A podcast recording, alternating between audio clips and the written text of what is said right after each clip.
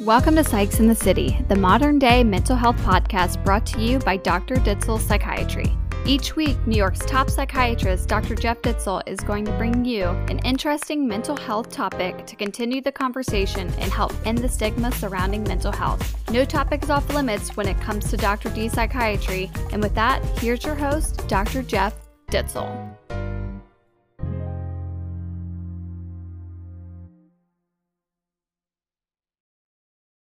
Welcome to the first episode of Psychs and the City, the brand new podcast where myself, with the help of New York's finest psychiatrist, Dr. Jeff Ditzel, explore and break down all aspects of mental health.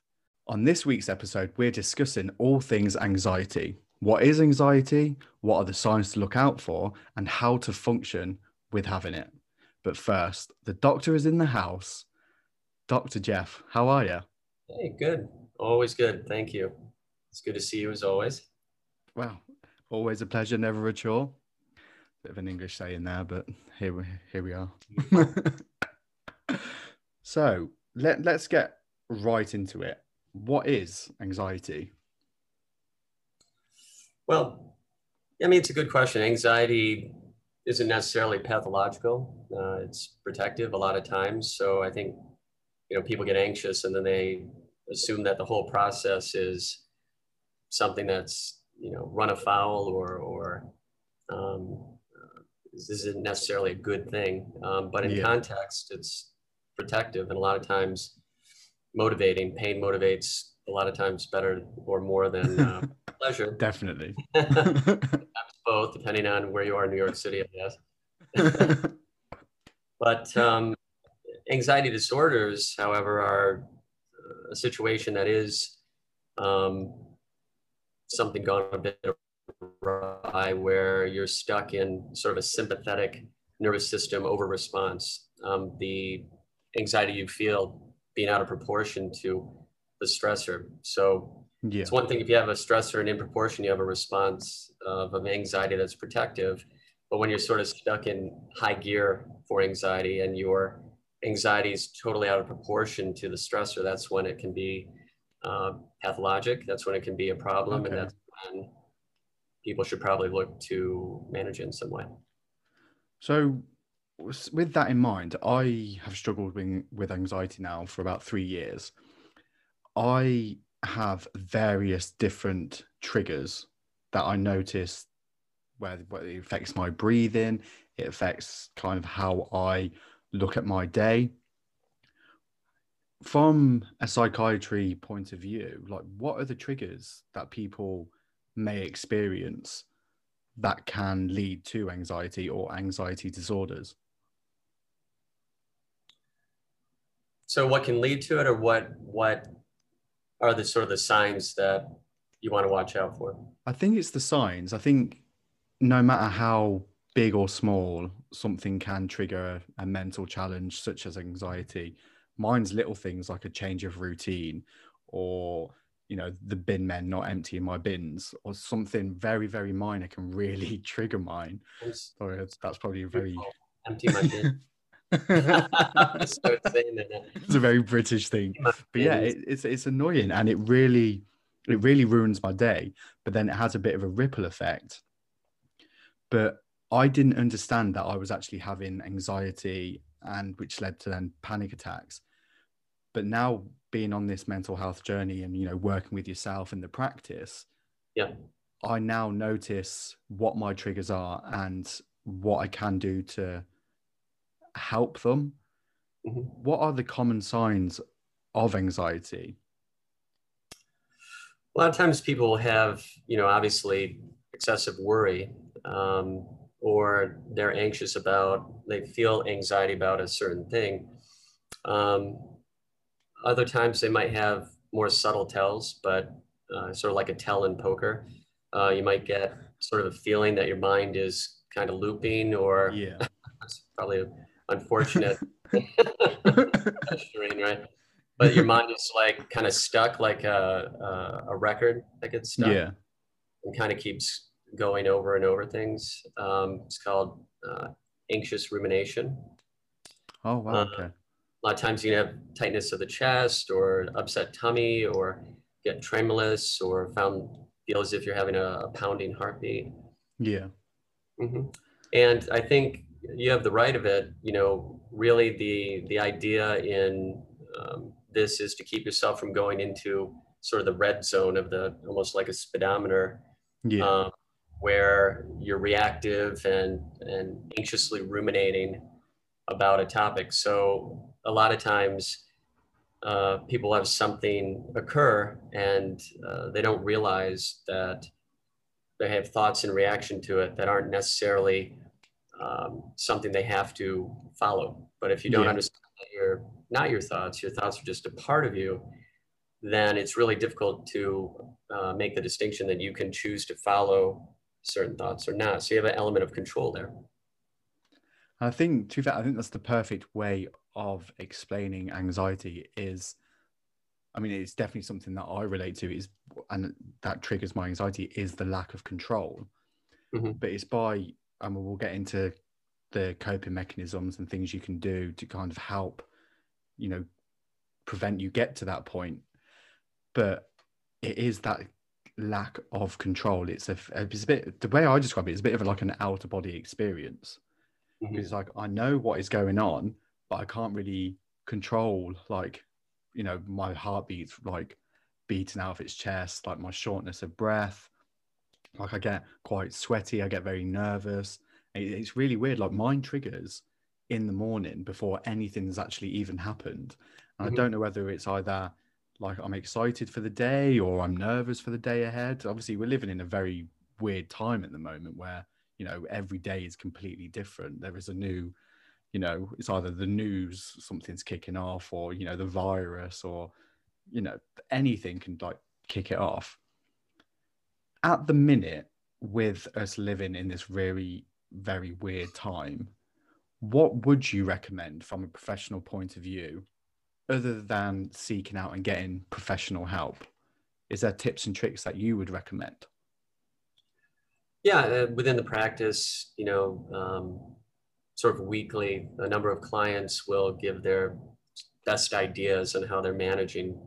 I guess the uh, first idea to, to sort of um, acknowledge is that you have some say in which thoughts you choose to follow or not. And Yeah.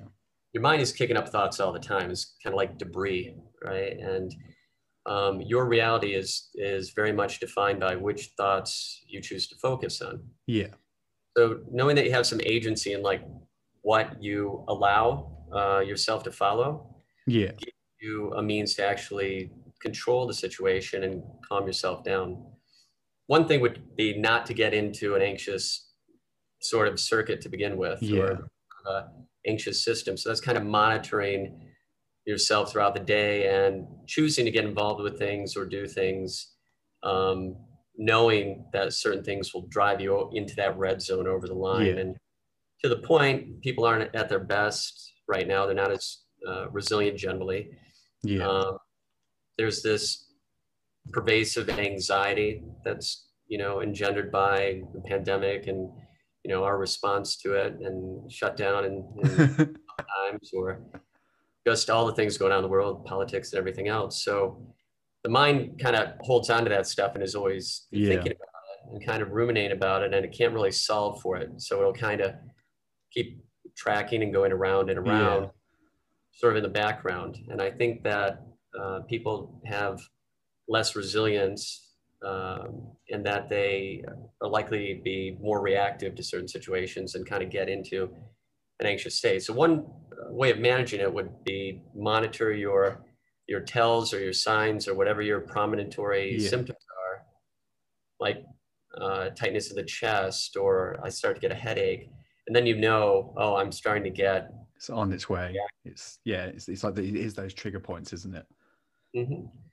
And what you describe actually is a very common uh, uh, symptom of you know anxiety in the morning, um, much akin to panic. So a lot of times, um, it's just out of nowhere, and you'll start to Yeah. have these thoughts. So if you weren't able to manage yourself away from the, that red zone of anxiety, then you have to break the circuit once you're there. And um, so there's ways to manage your thinking in your mind to kind of bring yourself back from from the ledge. No, I love that. And I think from one bit of advice that that I would give that that really helps me. I obviously everyone, well, the majority of the world is pretty much working from home at the minute. So when I do have that fear of like dread and worry and anxiety when I first wake up, I always set my alarm for like an hour before I start work, which mm-hmm. gives me time to either go for a walk or do something, have breakfast before I start work, just to give myself that bit of routine, like keep my I know it's not my normal morning commute to work, but it keeps me in that frame of mind, keeps my routine going. And that's part of the my anxiety that I can control. Another thing that I go to, and it's probably one of the best bit of advice that I've ever been given, is the circle of control. So quite often I will draw a big circle and a smaller circle so the smaller circle is the stuff that I can't control, which I may be worrying about. But and the bigger circle is the stuff that I can control. You know, that could be anything from, you know, the time I wake up in the morning, how I talk to myself, self-care. That's mm-hmm. what I can control. We as humans, I think we concentrate on what we can't control, like, you know, the pandemic, the weather, other people's opinions, actions, whatever it might be.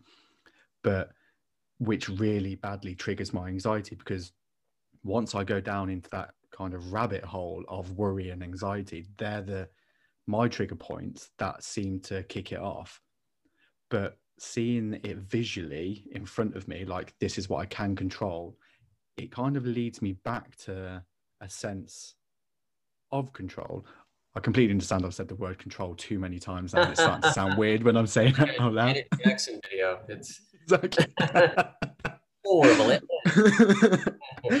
but it's about visualizing what you can control and taking it back a little bit because it is the simple things that I find really help with my anxiety.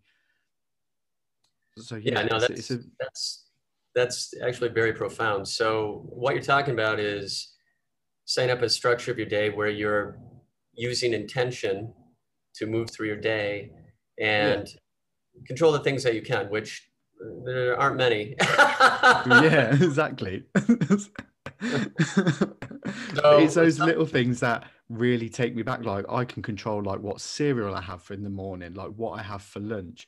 I can control these things, and with me taking those c- control of those little parts of my day, right. it kind of gives me that confidence boost. That mm-hmm. well, yeah, well, I can control what cereal I'm having. I can control the weather. You know, I'm not a superhero, but it gives me that that confidence. Like, well, I'm not going to let just because it's raining outside, I'm not going to let it ruin my day. That's what a superhero Depends. would say, though. They would say they're not yeah superhero. very, very sly. Very I don't think there's any British superheroes.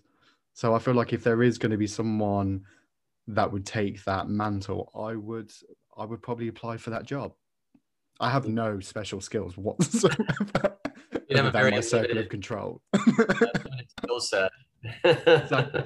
I can control what I have for breakfast. I will so be in the, very, very the Avengers. Specific. Yeah, exactly. like but it is, and it's it's really important about going after those little wins and those little bits of control that we can, because we do spend so much time worrying and panicking about the things that are out of control, which again trigger from a personal point of view my anxiety. So it's about what f- works for you and finding it. I want to link that into where we're going to go next with coping mechanisms. Sure. What do you, what's your coping mechanism when things get a little bit hectic? Or what, what's your go-to?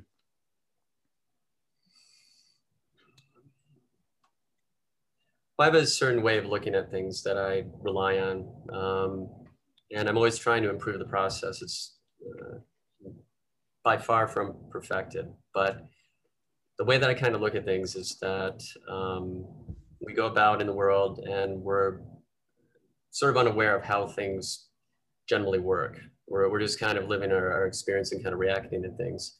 Yeah. But generally what you want to do is, and what I do is I create a mindset that allows me to um, kind of address um, obstacles and issues that are coming and do it in a way, do it in a manner um, that gives me uh, not only the ability to get something done, but do it in a way that's energetically buoyant. Yeah.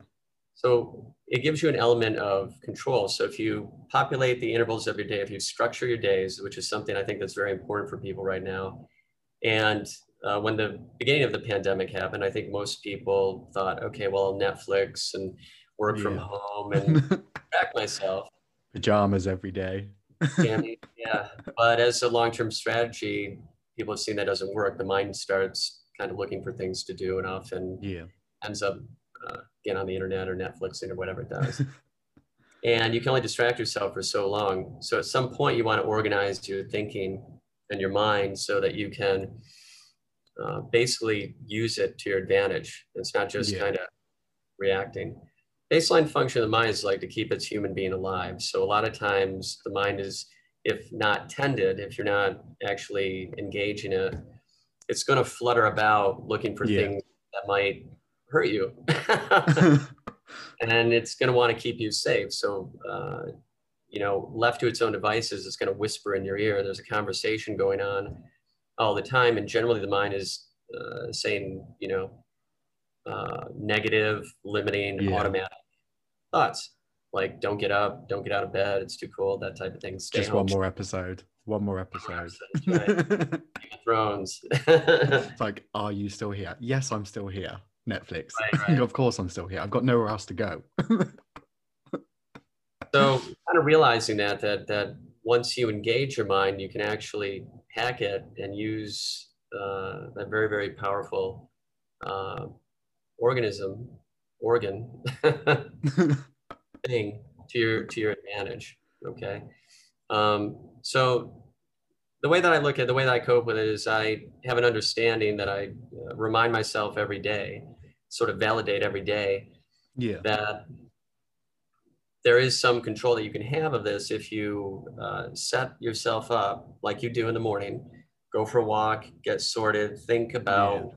how to approach your day with intention, and then start chunking your day with intervals of purpose driven activity that you imbue with meaning. So you want to do things that actually get you closer to the things you want to achieve and yeah. populate the moments of your day, the intervals of your day with activity, right? But activity that you give meaning so that it's actually satisfying. Yeah. And if you do that, I think essentially what you're doing is you're making a promise to yourself and keeping the promise. And if you do that enough times throughout the day, you build something that you know is akin to self-assurance and self-confidence, right? Self-confidence sounds a lot like self-assurance. Self-assurance yeah. is basically I think it's one thing that we don't actually do as humans is trust ourselves, trust our instincts, unless it we're in like very high pressured situations. But on the on the back of that, I just want to like reiterate that these coping mechanisms that we're discussing, like they won't work for everyone, but it's about finding what works for you. Like applying structure will help anyone. Like that is a guarantee. I, I will put, I will bet my house on that. that will work. But getting you through that day, it's about finding the right coping mechanisms for when things when you are feeling anxious, where you are in that state of panic, there is no one size fits all for you know any mental challenge. So if these things that we're talking about don't quite work for you, don't take it to heart. I hate meditation. I hate goat yoga or whatever it is that they recommend me to do. I, it doesn't work for me. So I've allowed myself to try these things and find what works for me. It's so cheesy to say, but mental health is a journey. It's not just a, you know, one fix, next day you're going to be fine. It, it doesn't work like that. You are going to have to put the work in. But for someone who has come through the other side and still lives with a mental challenge, it's about applying and wanting to get better because you are so much more than your anxiety. You're so much more than, you know, your panic attacks. they're just a small part of you, just as you have so many other incredible qualities. And like we've covered it off, but you know, it's about when you're on this bit of a journey, you can actually use your anxiety and you know this state of kind of panic to drive and motivate you through any life struggle you can you know some of my panic and my manic states actually power me through some of my workouts through my working day. You know it there is just don't let it define who you are. We've we've discussed some obviously some very serious topics there with with anxiety. Gave you some tools and tricks on what you can do. I personally highly recommend the the circle of control like write it down visualize it you know like jeff said it's giving yourself that mindset structure allowing yourself to win giving yourself the tools to survive whatever challenge or mental challenge might be put in your way. Thank you so much for joining us. We will be back next week with a brand new episode with a brand new mental challenge if you liked what you heard, don't forget to hit the subscribe button, give us a like, give us a follow on social media, and we will see you next week.